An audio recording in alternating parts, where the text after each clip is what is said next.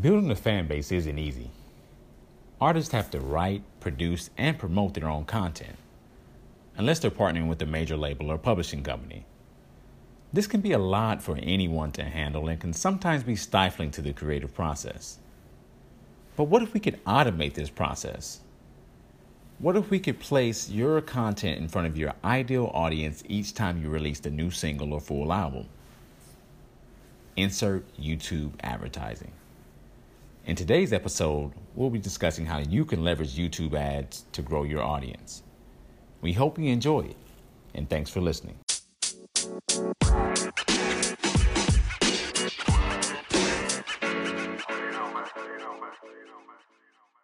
YouTube offers users the ability to place both video and display advertisements on their platform.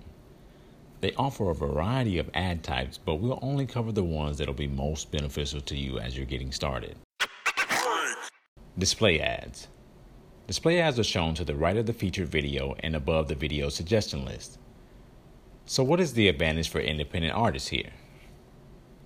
Well, using channel based targeting, you could have your video show up in the recommendation list next to well known artists. So, as users watch content from other mainstream artists, you'll be right in the mix. This will help you increase the number of views, comments, and subscribers you receive from that particular piece of content.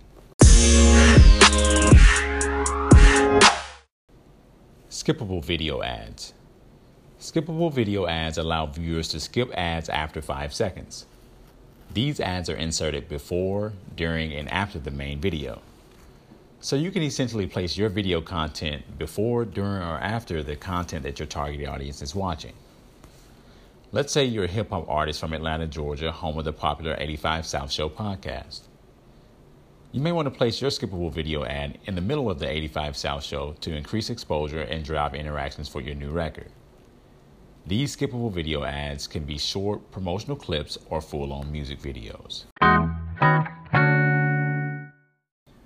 Now let's talk about overlay ads. Overlay ads are semi transparent overlay images that appear on the lower 20% portion of the featured video. These ads work great for selling concert tickets and increasing brand awareness for your new content. Let me give you a quick example. You could place these ads over your own music videos on your own channel. In your location targeting, you could select the places that you plan on covering with your next tour.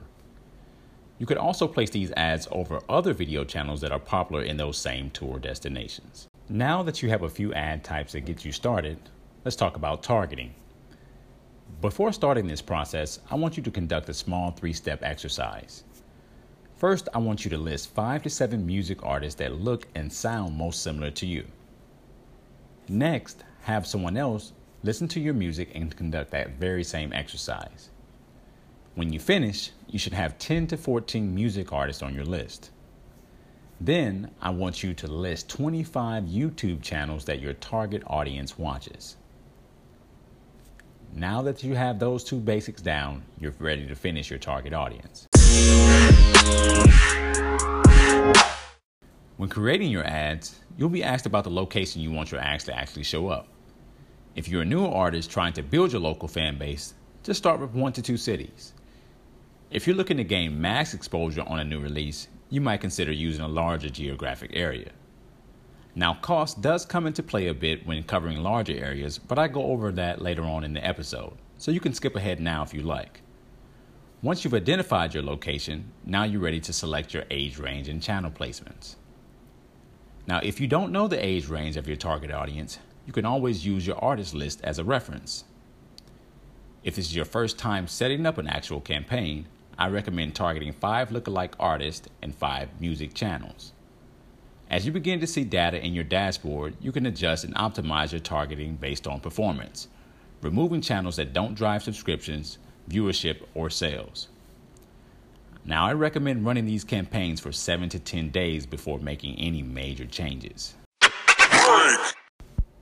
After you complete your campaign, You'll gain some very valuable information and useful tools you can use for growing your brand on the next project.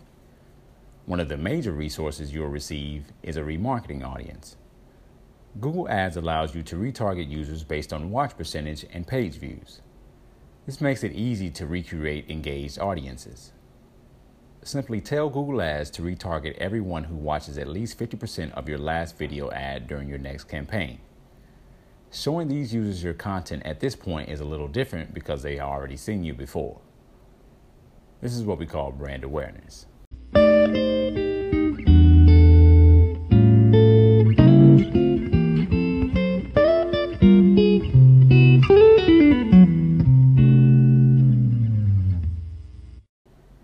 Now you may be asking, how much does this cost? Or how much should I spend? The answer to the first question is there is no minimum amount you actually have to spend. Which leads us to the second question How much should you spend? First off, you should know that anytime someone watches the entirety of your ad or clicks on your ad, you'll be charged for that action. Other factors that help determine your cost include your ad type, your bid, bidding selection, and targeting options. YouTube video ads can cost anywhere between 10 cents to 30 cents per click. In general, you will pay more for bigger ad space and increased ad exposure. So, there's no standard answer for how much you should actually spend. I recommend starting with 100 to $250 campaigns until you find your audience. Once you've identified your best audience, you should increase your budget and your geo.